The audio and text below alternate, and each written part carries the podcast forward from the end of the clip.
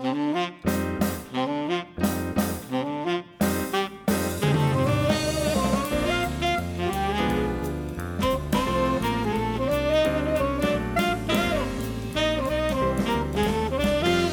and welcome to the bonus episode for 432 of Conversation Street. This is our uh, chat about our final few days of our holiday. Holiday's nearly over, Gemma. I'm so sad. We've still got some cool stuff to do, but we are yeah we're definitely on the tail end of it. We're going to be talking about Friday to Monday today, which includes what we got up to yesterday, which was a day trip to Blackpool. Ooh. Yeah, we went wa- to Blackpool. We wanted to do something fun and big and you know away for the end of the holiday before we finish. And as Coronation Street's had many an episode filmed um, up the road in Blackpool, it's what hour and a quarter or so away down the up the motorway roughly. We thought let's just let's just go there and do it. But we did make a little stop off on the way, Gemma. yeah, we went to, in tribute to our Canadian listeners, Tim Hortons, because that is their cultural export to the world, apart from maple syrup and hockey. Yeah. It was it was it's like um across you said it was like a cross between Costa and um Krispy Mc- Kreme or something, McDonald's. and- McDonald's, because they do, They do nice- donuts and they do like like muffin meals for breakfast, and then they have like fried chicken sandwiches and stuff. They- they do but they all. also like coffee, and they also do they do Tim. It was nice. I had a nice drink called French vanilla, which is just like sugar in a cup heated up, basically. Yeah. Which is lovely. And we had like a, a muffin. Um, we We had a big breakfast wrap. We got some little donuts, We which was nice. Timbits. They're yeah. Timbits. But we also got a big ring donut, which was Horrible, weird. worst What's going on there? It just looked like a plain ring donut, but it tasted like But it ginger and all spicy. So So you, you could taste hints of. It's supposed to be original glazed, Mm. and it what original what That just means plain in our Yeah. language, but plain. didn't No. didn't like that. Let's try but again. on the whole, I am glad that we had the Tim Hortons experience after so hearing happy. about it Oh, so long ago. Sally Ann Matthews is the one who told us that they had them in Manchester years ago because she had us talking about it on the podcast because obviously we sometimes learn about Canadian things from our listeners. So Yes. it's like a cultural exchange. So now we have finally made it. So, So that's one to tick off the list. But I would like to. I'd, honestly, I'd go there again, and if they had them down south, I'd certainly go there. But it was lovely. So we went to Blackpool, and the first place we went to was the Strand Hotel. So this- Michael, why did we go there? This is where Rita was staying when she um, was trying to escape Alan Bradley, and then he came up uh, and uh, to try and bring her back to Weatherfield, but accidentally got hit by a tram. so annoying. Yeah, yeah. Um, and so we went to the Strand, and um, it's, it looks completely So, different now. as you know- we struggled to find it at first. COVID 19 has happened and everybody, like the tourist industry, has been hit the hardest. So when we got there and the hotel was, was closed, I wasn't immediately surprised. But when we peered through the windows, we could see that there was a bit of a kerfuffle going on inside because there were like bits of building stuff everywhere and I wondered what had happened. But even the outside was completely different The than we recognised. I thought, really are there two strands? Yeah, n- no. I, why do you always say weird things? I knew what was going on. So I look. We, we came away and you started getting your phone out to go. Oh, is this even Well, it's the because right I was looking for the plaque, because I got an Alan Bradley Yes, plaque, they do have a which wasn't there on the front. So then a lovely lady came out and I was like, oh no, we're going to get in trouble because we were spying and I didn't realise anyone was even here because it did look a bit abandoned. And she just goes, oh, I, would you like to look inside? And we were like, yeah. Yeah, so you got a grand tour She of took us all the way mid renovation. It's lovely. her her renovated hotel. She just got it in January. Her name is Mary Holiday, and she has two sons, Alan and William, Hmm. and they were helping her to, to do it up. And it's absolutely gorgeous inside. What she's done with it so far. And, she, and Mary herself was the epitome of hospitality, wasn't she? She, was so is- lovely. She could not be a, a more welcoming host. If you want to stay in Blackpool, go to the Strand Hotel, not just for its Corrie connections, but also for the lovely proprietor. Um, and they're going to open in September. I would highly recommend it. It looks really nice in there. We stayed in there before; it was done up, but this looks like another Yeah, yeah. another level. And uh, she showed us the plaque that was inside, and we talked a little bit about Coronation Street. She said a bit about. Um, uh, well, she'd only been there since January, had she? Yeah. But she said sure she knew that they did some scenes on Coronation Street there a couple of years ago when Jenny and Johnny stood outside.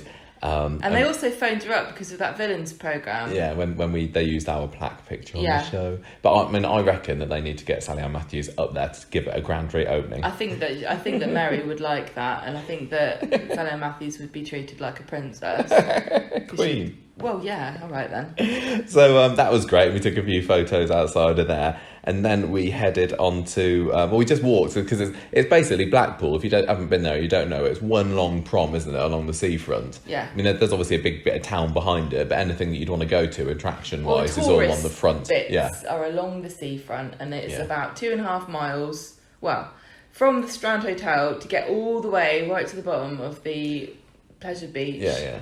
Is two and a half miles, and it, fe- it sounds like it's a long walk, but actually, once you get going, and you you know it's not if it's not too hot like it was yesterday, it's actually a nice, pleasant, It was Walk. cooler than it had been. There was a bit of cloud we saw, wasn't there? and it's got it's got a, a, a simply enormous beach as well. When the tide is out, it's just huge. yeah, we didn't go paddling yesterday. We didn't go, but um, uh, even considering it was it was like it's the height of the tourist season here in the UK. It was a heat wave, and nobody really can go. Nobody's going abroad at the moment. I was still surprised how it wasn't very. It wasn't. No, no, it wasn't. crowded. There were lots of people there, but you could still socially distance, and there was loads of room on the beach for people. So, uh, you know, Mm, mm. if you fancy somewhere to go and paddle, Yeah, we we stopped off and had drinks at a place on the way down, didn't we? Had some fancy cocktails. We had a little flamingo-y cocktail and I had a flamingo, mojito-y mocktail thing, sugar which was syrup. quite nice. It's just Your- your drink alcoholic- basically was, isn't it? Sugar syrup. Yeah. And um, yeah, so we, we just walked down. We didn't go in anything. Um, didn't buy any rock or anything like that. But Well, we didn't. We couldn't because But we- everybody wanted cash, and we had we had, only had cards. We had like a. I had to scrape together pennies to get you a bottle of water, didn't I? because I started getting funny again. Oh, such a diva. I know, it was totally. But we t- we found we'd taken some other screenshots of Coronation Street and Blackpool before we went, and we did another couple of recreations. Like there was a Cathy and Roy on the pier, and uh, what else did we do? There, there, there's a Roy and Hayley one that didn't work out so well, but yeah, it was it was great going to see it. I mean, we, the reason that we couldn't stop off is because we planned to go off. Have some ice cream, a place recommended by Charlie when we were Oh. speaking to him earlier this What week or, or last week. Um, and then we were going to go to Madame Tussauds, and this ice cream place, which was called what is it? Notarianni. Notarianni, which is down the south It's part like of Blackpool. very very far down. But it was lovely ice cream. I'm really glad that we got a chance to try that. Gemma had just like a plain vanilla ice cream in a cone with some Charlie nuts on recommended the vanilla, and it was true. and I went all out, Vanilla you know, holiday, and I had a Biscoff sundae, which was flipping lovely. But my eyes were definitely bigger than my stomach, and I couldn't. I didn't even get close to finishing it. But I gave it. I know, I know. I can't finish ice creams. Get feel funny if I'm out in the sun too long. I don't know what's going on with me. You need a little hat. Mm. But um, yeah, we so we did that, and then um, what we what we wanted to do after that was to go to um, Madame Tussauds, where they've got a Coronation Street exhibition. We've been before. Yeah. We've been to Madame it's Tussauds like a, a mock-up Rovers, isn't it? They have a very small area which has got. I mean, it's it's um still pretty big, I guess, but it's got a few waxworks. It's got Stan and Hilda. No, it hasn't got a stand. It's got a Hilda Oh, standing okay. outside the Rovers with a mop and bucket, and there's like a, uh, a recreation of a couple of the house fronts. Yeah. And Jack and Vera were outside their house, but I think Jack's inside the Rovers because he's been spruced up since we went there last. Um, and they've also put in a Michelle Connor waxwork, iconic or what? I know. But She didn't get on a stamp, but she got in the waxwork museum. totally. I, I, I was thinking to you yesterday, and I was thinking, Yeah. I wonder if Michelle had stayed in the program for a few more months, She would would've she have been the fourth barmaid on that She- stamp? I really am sure that she would have got it. She would have made it onto a stamp. And is this a lesson to us all? Yeah. Just to to, to stick. Hang around it until they stick you on a stamp. and then go. Life lesson. Yeah. But um, yes, sadly, my date with Wax Michelle is going to have to be postponed, and I, I think she's going to be pretty mad with me that I've had to stand her up. I mean, she's for some reason they've made her model happy and smiling in the Rovers. I don't know. It's more like a Kym Marsh I was wax gonna work than a, a than a Michelle Marsh Connor. But I, I've got a feeling that by the time we get out to Blackpool again, I get to see her. I'm going to be in the dog house. She's going to be there with her trademark scowl and folded arms. Or she's going to be like one of those things out of Doctor Who. Oh yeah, well, like a like a, an Weeping weeping angel. Yeah, and if you... turn your back and look back at her, she's she's scowling with her arms crossed. As she gets nearer and nearer until she's grabbed you by the ear and dragging you back down to the Rovers oh cellar. my god! But yeah, we didn't get to go and see that sadly because we got there and it flipping closed at four o'clock. We arrived there at four fifteen. We thought that's kind of- surely going to be the right amount of time to be able to get in there, but it was not. what kind of lazy time wasters close an attraction in a tourist destination. I do blame At four o'clock. I blame myself for not checking, but honestly, four o'clock closing. What what's that like? But we went to the Sea Life Centre instead, which is just down the road. It was It very was nice. We got to see some lovely fish and rays and, and turtles and things And like that. And sharks, yeah, it was great. Great. And that, that was our end. Oh, um, it. good to say, we also saw some funny animals that reminded us of Animal Crossing. So if you play Animal Crossing and you like diving for sea creatures or catching fish, Yeah, go to the oh, go to the Sea Life Centre because you'll be going around going, oh, I've got one of those. Um, then we stopped off at uh, Lytham St Anne's on the way. Is it Lytham St Anne's? I'm not really sure. it's about fifteen minutes from Blackpool, and it could not be more different. Mm, it's it's very fancy. yeah, it's nice. No wonder Ena Sharples wanted to retire there.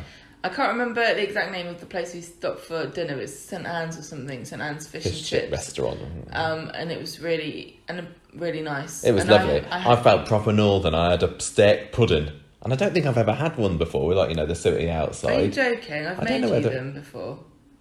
Yours, yours was even better than this one. But this one was very, very nice. I promise you. So that, that was nice. It's nice to just get away because it was it's a world's away from Blackpool, isn't it? Despite Yeah. only being fifteen I really wanted to have fish and chips on the seafront, but it was too hot, Yeah. really, and I didn't want to. So from there, we went to we, we, we were heading back here, um, but we stopped off in Tockholes on the way, which is a little village out the way, which is the place where they filmed the pub in the ten thousandth episode of Coronation Street. It's called the Royal Arms, I think, is Yeah. it? But like so many things on this holiday, closed for renovations, closed due to COVID. They closed because of COVID, and then decided to renovate Do it it. yeah. And so they've built a massive extension onto the side of it, and it's kind of uh, an interesting theme that we've discovered that many of the places who have featured on Coronation Street, at least recently, now have quite And a um, facelift. they- yeah, it's like they use the money to to do fund some kind of improvements on the exterior, which is quite fun. But this was um yeah, so so this area had not just the pub, but also the lay-by and the bus stop that featured in the bit that we didn't like when they ran over Dennis Tanner's ashes. So, uh, although the pub, I think the pub is more um, sort of recognisable from the interior shots, which unfortunate, unfortunately now you'll never be able to get because they've renovated it, so it's Mm. not going to look the same inside at all. Well, I don't know whether they're renovating the inside. Well, they're not going to renovate it, yeah, but they're building a giant extension on it. Okay. They're not going to renovate But we, it to look we the got same pictures of the bus stop, didn't we, at least? Eventually, because when we got there, there were these youths They weren't used. It was 20 year old. They were just hanging around in the car park right by where the bus stop was. And I just wanted to ask them to please move out of the way so I could. Me, I just want to take a comparison shot of me pretending to be Jenny Bradley on a bus stop. What's wrong with that? Yeah, But I, I was, I was too nervous. So we, we sat around and we went for a little walk and then came back and then took the photos and then we were off. So that was basically it. That was our that Friday going up north of Manchester. Bit, bit, bit, bit, bit, newsflash, bit, bit. Gemma, we just saw a celebrity in the street. Oh my god, Unexpected celebrity, recording. We were not planning to record tonight, but we just saw somebody. Celebrity sighting. And it's a twist, everybody. it was Rick Neelan. Oh, yes. Now Greg listen, Wood. We just hang walked on. past in the street. It was him, I swear. He had a hat and a beard, but we knew it was him. he had a bid before, didn't he? I don't know. But we don't listen. I know we don't do spoilers on this podcast, and we apologise for the spoiler that Rick Neelan is not dead. But we thought you all ought to know, really, because of all the He was just kerfuffle. walking down the road. Just like a regular. We went out and had dinner. Lovely, We went- nice steak dinner. We went to we. This is our final posh dinner of our year, probably, and we went to Hawksmoor. And I just got to say, they were all the, the friendliest people, the friendliest wait staff I've seen, I've ever had in any restaurant. Everyone was so nice and cool. Yeah. Anyway, It's lovely. Yeah, so we, we came out and we were walking down the road and we both looked at this guy. and my thought process was the same as yours because Yeah. I asked you afterwards. We literally we didn't notice it was him until about, you know, three seconds before we, our paths crossed. And I thought, who's that? I think I recognise him. Oh, he's in Corrie. Oh, that's Rick. And then by the time Yeah. by the time I noticed that, he'd already gone past us And and, I- we couldn't stop him for a I don't no, know what well, we wouldn't have wanted to. Are I you Rick Noonan? I elbowed you. Did you? Yeah, I went oh. Like oi, that. oi. I think he saw me going. Oh. Probably gets it all the time. Yeah, I what would think have said though? Lend us a tenner. why? He's a loan shark. It's his job, isn't it? And he'll say, and then he'll punch you and take twenty out of your wallet. That's how loan sharks work. Uh, maybe it's for the best that we didn't stop him to say Well, hello then. I don't think it would have been nice to stop him. It's di- it's a bit different when you when you stop people in Media City because they know that that's the score, isn't it? If you're walking around Media City, chances are that somebody, if they recognise you, might want to stop you and talk to you. But when Yeah. you're just walking around being a regular person, you're not even in the show anymore. We haven't been in the show for over a year. and, and you're technically dead. yes. Yeah. But anyway, I thought that was very exciting. So I think that, that- was that was our certainly furthest away celeb sighting in the wild, furthest away from Media City. I Yeah. mean, That's the only they're one. everywhere. And literally, when we go on holiday, like, move I don't know what I'm going to be on the video version of this. I don't know what I'm going to be showing. Probably loads of pictures of steaks and things, and and Greg Wood. But yeah, um, I, we all, when we're walking around town in Manchester, I always look at everybody's face just in case. We just also had, uh, after that we had a funny encounter with a with um, a a lovely lollipop lady, didn't we? And by lollipop I mean that she had a very skinny body and a big head. And oh, I got confused. I thought you said somebody was helping us to cross the road. No, that's what in my mind. That's how I all these lovely dolly birds. I, I call them lollipop ladies Somebody asked head. you to take their And she goes, "Oh, do you mind if you take my photo?" And I, I took. She goes, "Hold it like this, and make sure you hold it up high." And I and took it. She goes, "Can I have a look?" Oh no, my head looks really big. Can you take it again? And then I took and took it again. And then her boyfriend was going, "I'm so sorry. I'm so sorry." Oh, you've got your own evening to get to. And I'm like, um, we're holding milk. yeah, we I got, don't know what we you got think two we're pints going. of milk in our hand. Don't know where- We're going home. It's it's seven o'clock. We're going. now. and then like, she made me take three different Three shots, sets of didn't she? photos. Yeah, I don't know if she's she was happy in the end, but she, yeah, she was so She sweet and very adorable. and, and, she and was very glad. the guy had posh shoes and no socks. I noticed. She had her eyelashes were about three inches long. Anyway, just wanted to share that exciting news to you. yeah. Um, and then and that's That, that's it. we're we're just gonna pack up and go home now. Yeah, Well, we got on our way. Is the Michael's laptop's my laptop alive? making noises there. Right. Right, bye. Hello, and now we are back home. So sad. Holiday's over, Gemma. We're back home again. Back home recording. You can probably tell by it's a lot less echoey in here. But um, yeah, we're back home. But we had um, one last thing to do on our Corrie tour of Manchester slash. Well, it's not even the north anymore, is it? Because Shrewsbury is more the Midlands. But anyway, yesterday we um we packed up all our bits. Tidied the apartment, packed up, said goodbye to it, broke up the jigsaw, which is tragic because that had taken us what six, seven hours maybe I don't know, and then um we we got on the road and um went to to Shrewsbury, Yes, which we is did lovely. Um, why did we go there? You Why? might ask. Why was the, what was the point of that? You tell me. Oh, because because we are going to visit Shrewsbury Prison. What do you mean we are going to visit? We did visit. we were going to visit, um, and that was the place that they filmed the prison riot scenes when David Platt was in prison, and we had all that drama. Yes. And, and hostages and stuff. So we thought we'll go there to see to see what it's like, like we've done with all the other places um, sets. And I have to say, this was one of the most interesting things that we did the whole holiday. But let's get to that in a minute because before we even got to the prison, we had a little encounter with one of our listeners, didn't we? yes, we Andrew, did. Andrew M, listener, listener Andrew. who um we, we I can't remember how how did we oh yeah we were talking with him the other week weren't we and we, we mentioned we were popping over to Shrewsbury and he said because that's that's in his neck of the woods and he would come give us a quick tour of the town before we went into the prison which was lovely of He him was so lovely and and cool, and he he showed us around. We we ha- we did a big. we walked about five miles, and now we know everything there is to know. well we got to Shrewsbury Shrewsbury. the roads around Shrewsbury are flipping complicated aren't they or maybe it's just me but we were supposed to get to some car park and we couldn't work out where it was we were driving round and round and that gave us what an hour or so with Andrew was it About an, yeah, an hour and a half. I thought it was a really pretty town. I never had any, you know, calls to go there before. And there's lots of pretty flowers all It's over the really place. nice lots of place to old buildings. There's an abbey. There's a there's a castle. It was Yeah. it was it was great. There's lovely churches. Yeah. So thank you very Good much, shops. Andrew. I very much appreciated the tour. Excellent host. town. Oh, and a, a quarry that is just a, it's a park Mm. with lovely, lovely flowers. Yeah. Because they've got very nice um, floral displays in there. Mm. Well so done, we uh, we rocked up to the prison at about when was Oh, our tour? you, Two Andrew. o'clock. Thank you, thank you. Two two o'clock was our tour there, and um, we yeah we had a, a, a jolly good look round. We got we got there late. The tour had already started, hadn't we? No, we It weren't late. We were there two minutes. They'd started their tour early, Yeah, they did. so we we So the, hopped so on the end. the we didn't miss anything. No. The guy who was running the tour is called Graham, and he was one of I don't know how many tour guides they've got there, but most of them are ex prison officers.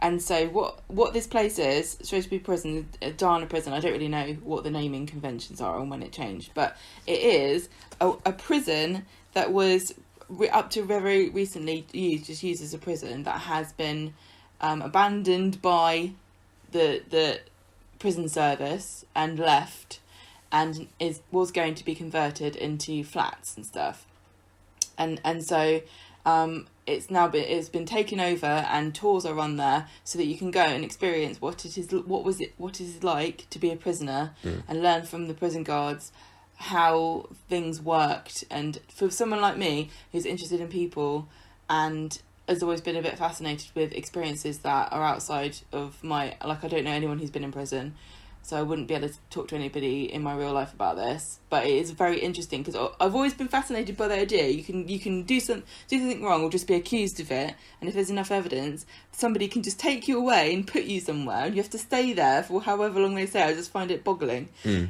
and I always imagine how what it would be like, and so now I know quite, I know bits and bobs of it. Obviously, you need to go there to really experience it. But that Graham was so good at explaining everything. Yeah, because he's had the experience about- as an ex an ex guard. Yeah, so you get to go everywhere. Really, it was like the the, the main wings, and there was bits that we didn't get to see because we were we were there for like two hours. The tour takes two hours, I think. Um, but it, but uh, we still didn't see everything. No, no, we didn't. Well, when we when we got in, one of the first bits they took us to was what you might imagine if you think of a prison with like the, the rows of cells on either side of Yeah. the room and the stairs. There was like four floors, weren't there? That was called A wing. Yeah, and um, that was what I immediately recognised as what they used for the scenes in the riot last year with Yeah. David. Although interestingly, a lot of the cell scenes with David and I can't was he in cell with anyone particular? I can't, I can't remember now. Dunno. Um, but they were they were filmed over at the studio up in uh, Media City in Manchester because they've got a prison set which is above Prima Doner. I'm gonna say the the set is is above I there. don't know on- if this is, that's where the cells are. I think it. I think it's roughly around there because think? uh, there's so much that is that's at Media City that you might not realise. Like all the hospital stuff is there. Um, it, They hide things because yeah, everything's got very well hidden. The they've got hotel set. they've got buildings, and the interiors of the buildings are not inside the the interiors that they match with. Hmm. So you've got Roy's Rolls, and there's a bit of Roy's Rolls in there, but I think that's one of the few sets that actually you can go into and it looks similar to what it should be like. So if you go into say Ken's house, none of Ken's interior is in there. No. So there's actually quite a lot of empty shells of buildings that you can change and use. Like if you go down Victoria Street Mm. and you're walking towards Costa, like this is a real place, on the right hand side, what's there? What do you think's there? Nothing really, is there? You don't really go there in the show. No. Inside there is quite a lot of the medical centre stuff. Mm. So any, anyway, that's Yeah. not So all, all the all the cells in Coronation Street are there, but for the actual prisony bits, The not not even bit. not even the waiting room because there's a waiting room up in the Coronation Street set so you as well. visiting room? The sorry, the visiting room. Yeah. um, so yeah, all the bits with like the there was um there's a, a table football table. Um, there's a ping pong. I can't remember, but all, all of that bit was in the prison, and um, it makes it look an awful lot more authentic. To Well, they- yeah, they could never have done that It was in, only in Media City. decommissioned, wasn't it? Yeah, it's it's a 2013, I it's think. like a modern, what a modern prison looks like. So it's like the old. I think it was. Did they say it was Georgian Victorian? The way they they build it is very familiar to lots of people who've seen anything with the prison in it. You've got two rows of cells. You've got three floors, and you've got staircase going up, and in between each floor is that um. They call suicide nets. Is that Mm. what he called them? So that you can't throw things or jump off there. Yeah, and you can see in some of the riot scenes when all, everything's been thrown around and the whole place has been destroyed. Those bits that were on top of the those nets, weren't they? Yeah. And also, I partic- one of the bits that I recognised the most was when um, was when David had Josh and the, they kind of went up the stairs. He he went with some of the other guys, didn't he? Yeah. Um, oh, it was. Um, I can't remember. Yeah, there, was- there was his other cellmate, his tough guy cellmate. I can't remember what it was called. But anyway, they took him up the stairs, and that's when Josh, uh, well, David whispered to Josh, well, uh, "Let's run, let's get out of here," and then took him to the room and barricaded him in. So it was it was really cool seeing the, the bits that we recognised, but also a few bits like there was a, a wall with. At a far end, which has got bars and a gate on it that's proper prisony in it, and that's made to look like the entrance of the prison in the Some show, shows, but or in some shows, That's but, but actually it's not. No, they also end. you saw. uh, Um, actually, you showed me later, didn't you? There was a particular cell that was used in Hollyoaks. I'm going to say City. Holby City. It was This is Holby City Prison, apparently. Apparently so, yeah. So there, there, and there was a little sign up there saying this was Rick's cell, whoever that is, I don't know.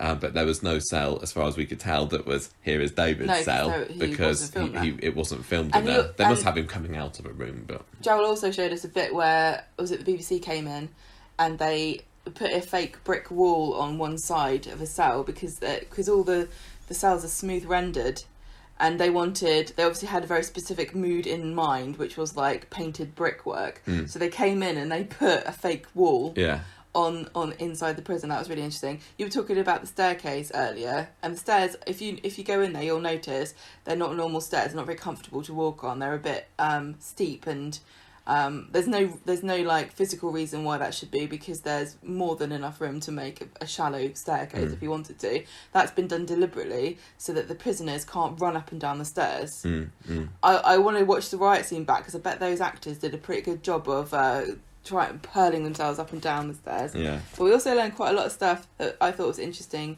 Um, and also, I have to say, Graham was a really good ambassador for the prison system, even though that was not what he was there for. But the way he spoke about prisoners and, and how he, the respect that he had for them, and the, the complete lack of judgment about what they were there for, Mm. and the way he treated them, and the way he his stories, it just came out to me that what is a it's kind of like a, a very it seems like a very skilled job really because you, you you have to be so on top of human psychology to be able to control because he was kept saying over and over again there's x number of guards and there are so many more prisoners here. You don't control them with physical violence or or like you you have to use your mind. Mm. and he he some of the stories he said were amazing but there was also various bits in in this a wing like there was an intervention suite.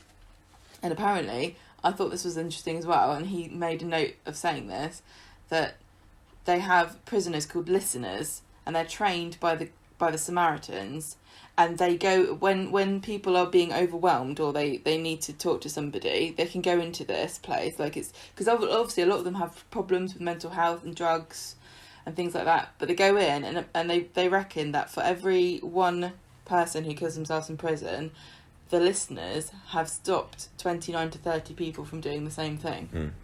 and he said they don't get any recognition No. so here we are passing on that also another interesting thing we know that um, at the moment in Coronation Street, the character that is in prison is Yasmeen. yes, And obviously in the UK and many other places, we have um, segregated by gender prisons, don't we? So she's in a women's prison. And I assume it's the same there as it is in men's prisons. But he Graham was basically saying there's a real rule in prisons that people who are on remand and people who are convicted should never mix. So people that are on remand are people that are waiting to have their trial mm. right? So that's Yasmeen. But in reality, they always mix them because there's no real way, because there's not enough space Mm. to separate everybody out. So that's why Yasmeen is in the prison and she's got her her bunkmate is a prisoner, like a who has been convicted. Convicted. Thought that was interesting. He also talked about how he used to be a hostage negotiate negotiator, and about riots and how you would approach a riot and how you had to have three people for every one person when you're trying to get into a room, Mm. and um, that was interesting because obviously part of the riot stuff was a hostage situation. Um, and oh, and the other thing he was talking about was ha- what gets smuggled into prisons. And we know from watching Coronation Street that one of the major things they get in there are phones. And he was talking about how much money a phone would be worth, but chargers are worth more because you can't. You need a charger. Yeah, I was whenever I watch the, the the phone scenes on Coronation Street in prison, I'm like, oh yeah, another person with a phone. Do they really have that many phones in prison? Because Yep. it seems that every Coronation Street character always managed to get a phone somehow. It appears that They they And a penny. confiscate thousands of them, don't they, every Yeah. year? And it's just the main thing that people bringing out. And he was saying like the reason they don't want them to have them is because a lot of them use them to continue their criminal activity. Mm. But interestingly, he said something that made my brain really tick, and that is that uh, another thing that they that they dislike the prisoners. Another reason why they dislike prisoners having these phones is because if uh, if somebody is in a coercive control relationship, the prisoner who it might be the person who is uh, using the control over somebody else could use their phone to further that relationship out in when they're still in prison. He was saying um, some some prisoners will like phone their partner at like two o'clock in the morning or Mm. something to wake them up or interfere So with we've, them. we've seen the inverse of that, haven't we? With Geoff I- talking to Yasmeen. really really made me think that wouldn't it be a fascinating story or or like thought exercise to consider how the tale would be different were it to be Geoff who was put in prison and Yasmeen who was on the outside and Yeah. how would that relationship continue because I because I I never really considered it but obviously if you're in prison you still have opportunities to manipulate and control people Mm. and Geoff would have been able to do that Yeah, and that would have been a really interesting way of doing it Mm, yeah. Anyway, we also went to the um went to the visiting area and it was completely different from what it would be in a prison because all of the internal fixtures had been taken out, hadn't they? Mhm. So everything was loose. Yeah. And so people could throw stuff around which they wouldn't be allowed to do. But apparently in prison you get one visit every fourteen days by statute and they can't take that away from you, but you can earn up to six visits in, in 28 days with good behaviour and if you're if the person who comes in has got gets um, drug dog signals them, you have to have a closed visit, and a closed visit is what you have when you're behind glass. Mm, So I thought that was interesting. yeah. Yeah. The whole tour was interesting. I thought it was a really, really I learned so much. lovely, enjoyable day, and a really nice way to end the end the end the holiday actually. Yeah. And then just before we went, we were lucky enough to speak to Joel Campbell, who was the CEO of the uh, the Campbell Group, who are responsible for um, turning the prisons into a tourist attraction and also getting them on TV and everything. So um, yeah, we, we had a sat down and a chat with him. So um, here's what I had to say to Joel and what I had to say to me too.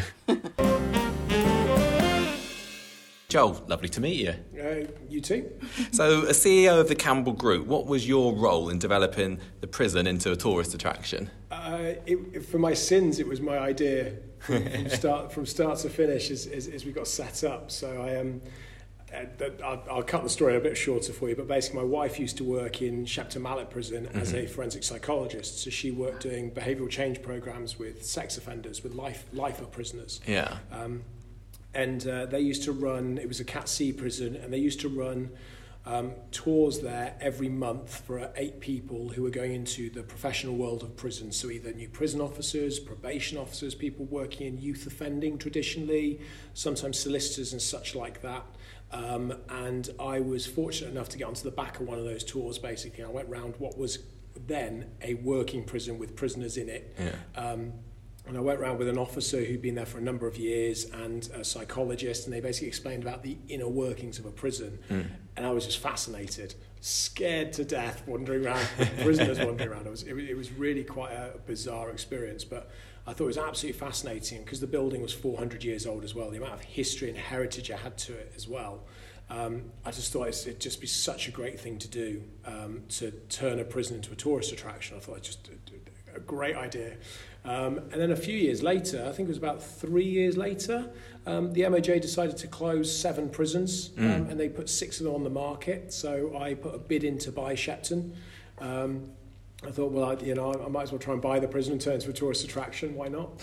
um, and unfortunately, our bid wasn't successful. But what happened during that during that process was I got speaking to um, the gentleman that had bought Shrewsbury Prison, which Yeah. is where we are now, um, and he asked why I wanted a prison because I wasn't a property developer. So I explained it, and he said, "Well, I'm going to be um, doing planning applications for the next year, so for the next 12 months. Do you want to take over Shrewsbury and, and do your tourist attraction?"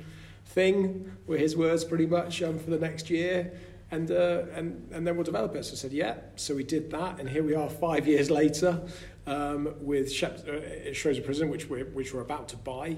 Um, and uh, we also now operate Shepton Mallet Prison, which we've operated for the last three years now. So both of them fully Yeah. fledged tourist attractions. Oh, cool. So you've, you have your tours here. Um, you do escape rooms as well. We were Yeah. talking about earlier. And obviously filming as well. So what, apart from Coronation Street, what have you had filming here? We've had we've had a number of things at Shrewsbury. So the first production we had was Prey, um, and then actually Prey Two came in a few years later. We had Lucky Man, um, which was Sky One. It was their first UK production, so that was quite a big budget. Mm. Um, it was James Nesbitt, so that that was quite an entourage that came with that. I think it was about 80 cast that turned up, and they were here for a couple of weeks. We've had Holby City and Casualty, um, obviously Coronation Streets. Um, I'm trying to remember what else we've had. We've had we've had so many different things that have, that have, have come in at different points. Um, but predominantly, one of our I guess our claims to fame now, one of the things that we're, we're well known for, is we are Holby Prison. So if you see a prison in Casualty or Holby City, Ah, I that's here in. Shrewsbury. Yeah. Um, and we're, we're generally Weatherfield Prison as well. So if it's Coronation Street Prison, it'll be here. So all the outside shots, all the external shots, all the internal shots and stuff will, will be here at Shrewsbury. Okay, so was it your idea to offer the place out as a filming location? Or, Yeah, they- or I do people come to you looking for somewhere Yeah, to bit- film? A bit of both. I mean, the backdrop is amazing. It, it, and it's really weird to say that, that a prison's an amazing place to kind of visit. it's so weird. I'm going to prison today. Um, but it, it is an amazing backdrop. But fundamentally, there aren't very many of them. You can't film in a prison that's obviously No. operating as a prison. Um, so we, we obviously have two, two, two prisons, and they look very different, um, but they are they are like I say fantastic backdrops. So we put it out there with different location agents that we certainly can have productions in. Um, but yeah, they, they, they obviously call us, and once you once you get known in that world, they just know where to, they know where to come. And, and as you've seen today, um, a lot of prisons in the UK are quite dilapidated. They're quite run down um, Yeah. from where they've been left to sort of ruin for a number of years. But Shrewsbury's in a really good condition. So if you want a prison that looks like it was closed yesterday, Right. that's really us. Yeah, so it's not too disruptive, is it, having camera crews around here? It, it, no, not really. I mean, we, we, we enjoy it and we're, we're used to it happening. The site's four acres, so we can have camera crews and the public on at the same time, and we have done in the past. Oh yeah. Um, and you can see sort of members of the public wandering around looking looking for different uh, actors and things wandering around. But by and large, what will happen with a production is we will close the site. Yeah. Um, so we'll just we'll just close it down. You're going to see visitors wandering past us in a second. Um, uh, we will just close it down, and they will have sole access basically Mm. to the site Yeah. um, uh, throughout their filming period. Yeah. So do you have many? You said that you have people trying to have a look where the actors are during the filming. Sometimes, um, do, do you have many people coming in to see the prison just because it's the Holby prison or because it's in Incorrie or anything? We do, yeah, we do have a few. I mean, traditionally, when we when we're still open with productions, they're normally quite small productions, so much lower budget. So we wouldn't see um, like an ITV production or a BBC production or a Sky production with us open at the same time. Um, but we will have people kind of camping outside, and they get really curious, and they see the vans turning up. And I remember when we had Coronation Street here, they actually bought one of the Coronation Street vans and parked it on the car park. So it was such a dead giveaway. Uh. And that obviously went across social media. And then we get people just sat out all day on the wall outside, waiting to try and catch a glimpse of, of whoever's in it, basically. Yeah. Um, so yes, we get we get we get those kind of things. Mm. Um, So how did um, ITV first pitch the idea to, for last year's story to you? Is it was it like we want to do you know X, Y, and Z? Is this something you can accommodate, or do they say we, we want to do something with with David in prison? What what do you think we could do? Uh, Generally, we don't get huge amounts of information. They'll normally come to us with the story already written, Yeah. um, and the location agent will be very much: we need this, we need this scene, we need this scene, we need this scene. So we need a cell, we need a holding cell, we need a visits area. They will come and have a look, and we will we will take them round, and obviously we'll offer ideas and thoughts and different stuff they can do that other productions have done in the past. Um, we're again fortunate that we've got ex-prison officers here, so they will normally get involved as well in trying to get it as real as possible. Um, so we do that. But by and large, productions, certainly of, of uh, an ITV um, perspective and at that kind of level, will already have a very clear idea of exactly what they want and how they want to do it. Um, and we're more here to kind of facilitate the space really for them. Yeah. So do you ever have times with any of the productions where you hear their ideas and think, no, prison's not like that, and you have to. Yeah, absolutely. Yeah. we, we, we do have that exactly. And in, and in some productions, it's about how closely you work with the production team. I think one of the things that we're pretty well known for is as a, um, as a location, we're very good at being able to offer different um, ideas and give the reality. So, for example, we've seen productions film here where the prison officers, where we've had um, I think there was about six or seven prison officers out on the exercise yard to about 40 prisoners. Hmm. And the prison officers, who don't really have much of a filter anyway, just turned around to the director and said, this would never happen. and they were like, what do you mean? I said, we wouldn't have that many officers out there. We've ne- I've never seen that many officers out here in 40 years. Yeah. We would have one, maybe two.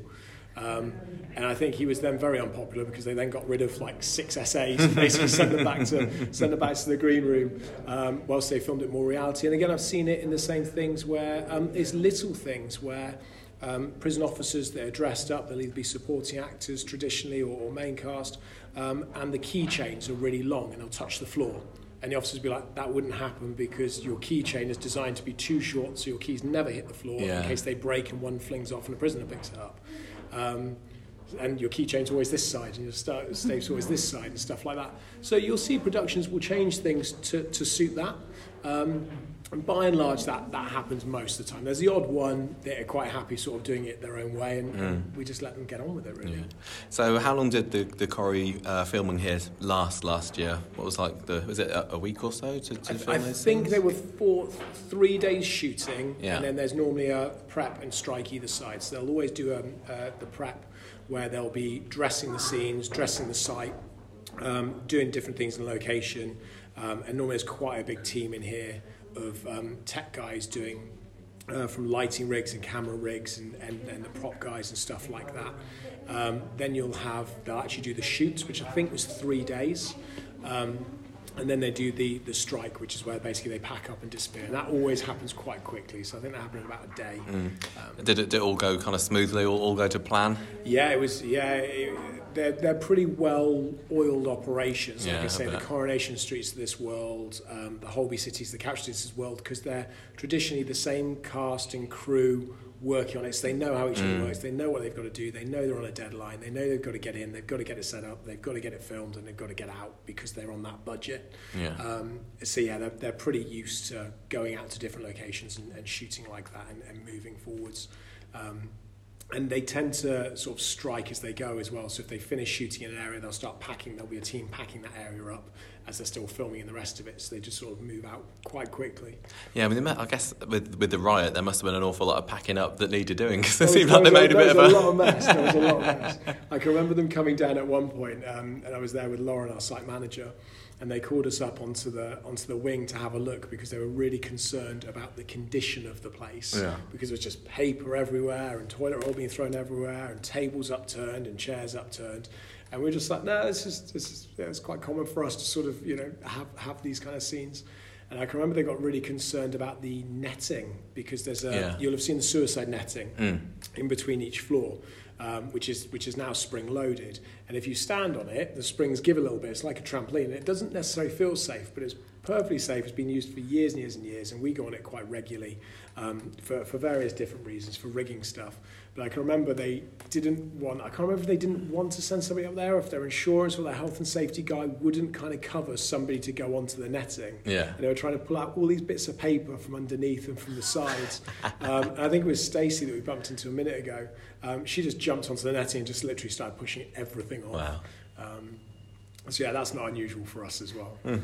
So, do you have any uh, any good stories about working with the Corrie cast when they came? Um, I, do you know what they they ran quite a closed set, so we didn't we didn't we didn't get to spend a huge amount of time with the actors. And in fairness, they're always so busy because, like I said, Yeah. they're, on a deadline. What we did do was um, we were fortunate enough after filming had um, wrapped. So when when they were doing that, and Jack, um, who who plays David, was on his way out, um, and we we caught up with him, and Laura and I spoke to him for a few minutes, and he was kind enough to take photos and stuff like that with us. And, um, we were just talking about the prison because everyone tends to have that same question of why, why did you have an idea to turn it into a tourist attraction? So we had a quick conversation about that. Um, we'd, we'd followed, I'd, I'd followed him on Twitter, so I'd seen certain things that he'd been up to as well at the time. Um, so yes, that was kind of the, the, the length and breadth of the conversations we sort of had there. We tend to speak a lot more to the production team behind the scenes. Um, so we'll speak to the directors and the first ADs and the producers and stuff like that. Um, and we'll be able to watch the scenes as they unfold and as they shoot. And that's one of the, I think the really nice things about being a location is we're always somewhere tucked in behind a camera. So when you're watching it on TV and you can see it, and you imagine there's a camera, a few feet behind that is us stood there watching it live, watching it being filmed. Yeah. Um, and it's always amazing to me, even now, how different it is when you watch it live to when you when you see it, Yeah, I the bet. final cut sort of coming out on TV. Yeah, yeah. You, you mentioned uh, Twitter earlier. Was was the Corrie cast filming here something you had to kind of keep quiet for a bit after they filmed it? Uh, we had to. We're always on an embargo generally with, with most production contracts, and we certainly were with this one in the lead up to it. It was the um, so we we can never talk about it at all. Um, it was when they turned up in the vans. They parked them all out in the car park. So it was, it was very clear there was a production here because there's big um, ITV lorries and film lorries and stuff like that. So it's quite obvious their location lorries. And then they turned up with there's a weather there's a Weatherfield van. So I think it's a green van. yeah, I think it was one of the, the Newton and Ridley. the Yes, beer. that was it. It was yeah. the Newton Ridley van, yeah. And they turned up with that basically and just parked on the car park. No hiding that then, really, it, is no, there? it was almost a massive billboard that said Coronation Street is filming here. um, and that's when people realised what it was. And then we get a lot of calls um, from uh, the press asking what's being filmed, can we talk about it, which actors are there. Yeah. Our response is always no, we can't talk about it. You'll have to contact the production. And then we get loads of phone calls from the general public and loads of things on social media from general public. Again, asking if we can we can um, Mm. give them any information, any details. but yeah, ge- generally, traditionally, we're on an embargo until it airs. Yeah, so it must have been about two months or so, was it, that they filmed it beforehand? I think that's what they usually do, but I don't know it- whether it's it different for it- It might have locations. been. I'd have to double check, but it was it was yeah. Normally, they're a couple of months. Yeah, yeah. Well, as, as having watched the scenes, I thoroughly enjoyed them. They were they were brilliant, and um, it was great being able to walk around today and, and spot some of the, the various locations that you used. That, that's it. I think that's what people really enjoy. And I know that I've, I've certainly visited different um, film and TV locations in the past, and it's being able to go into those areas, see exactly where things were filmed, see it for, for real, take the photos, which is, is great to have sort of those um, uh, shots of being in the actual places. Um, and again, we've been fortunate enough in some of the productions we've had to leave areas dressed as they were. So um, with uh, Coronation Street, they used uh, they did some stuff in studio, and obviously did all the riot scenes on the wing. Unfortunately, we can't leave the riot scene dressed because it's, it's obviously a, it's a daily attraction. um, but things like Holby City, um, where where Rick Cell, that's been left literally as it was. So when the BBC moved out, we almost kind of barriered the door, and it's pretty much been left as. Yeah, because we were talking early afternoon, and you said that the, the cell scenes were done up in Manchester, weren't they? Whereas, Yeah. the, and then they have the characters come out of the cells and they're they're in there in, in the prison here. So Yeah, it's so slick. productions are, are masters of trickery and illusion effectively and we see it we see it quite regularly so you'll see different scenes shot in different places um, and you'll see people coming out of um, out of an area through the through the bars for example and then they'll disappear into a cell Yeah. and then the next scene where you're seeing inside the cell will be a completely different cell somewhere else in the prison um, and they're generally picked for how they look from the outside, and then obviously the cell for how it looks on the inside, but also the amount of space they have. Um, and they do a wonderful job of cutting them together. Um, And again, I saw it with uh, Lucky Man on Sky One, Stan Lee's Lucky Man. They did this. I'm not sure. I'll probably get in trouble for this one. Um, but they had a scene where um, uh, the main character James Nesbitt basically escaped prison. And he climbed up on the roof, and when you see him going through sort of the tunnel section, that's Yeah. underneath the prison. And then he appears on the roof, basically. He comes out of a hatch on the roof, and they couldn't be further apart tried. And then he jumps from the top window and lands on the floor. And I can remember watching the stunt guy jumping from the very top off a crane and landing on this huge inflatable crash mat. And then they had um, James Nesbitt do, do it, but they had him stand on a windowsill that was two foot off the floor and just jump onto the floor and land. And I remember watching this going, how are they going to cut this together? And, and the final the version was, was, was brilliant. You could sort of see James Nesbitt kind of jumping what was off a two foot like ledge basically um, from what seemed like 70 foot and then just landing on his feet. So and, and they do that very very well. Um, so yeah, so it, it, is, uh, which is why it's always good when you visit places like this to speak to the um, team on site and the staff because they'll be able to tell you exactly which bits were filmed in which Yeah, areas. Of course. Yeah. Well, it seems that in Soapland everyone's getting arrested left, right, and centre at the moment. So I'm sure once uh, once they can, Corrie will be back here again to, uh, to to lock someone else up, probably unfairly, as, as is the usual way. But thank you so much for speaking to No, me no today. it's worries really interesting hearing about how it all works here. No, no And, worries. uh, yeah, lovely. Thank you very much. No worries, take care. And then after that, we went home. It was absolutely 100% the end of our holiday. Sad Um, times. And it Two was weeks, horrific. pretty good. Horrific on the tr- on the roads. Oh, it was awful. we, there was flooding on the M40, and we came up like 20 seconds behind what was a multi-car accident, like not very far. There was debris over the road. People were ju- were parked in the fast lane because they'd smashed into people. yeah. It was it was awful. There's there was a road there was a lane that was closed off because of flooding, wasn't there? Yeah. So we got we got a load of spray going on the side. And it was was, it was one of those times that you, you can't if if we'd have been driving at night, I'm just thank goodness I wouldn't. shit. It would it was hard enough you couldn't see what you were doing. It, the rain was so dense that you could not you could only drive about 40 miles an hour, Yeah. and and you couldn't see anything in front of you really except the lights ahead.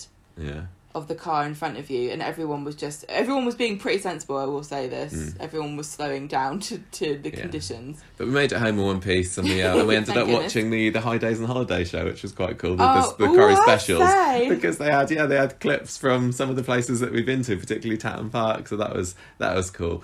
I, I I have to say, looking back on the two weeks, I do still think that Tatton Park is one of my favourite places that we visited.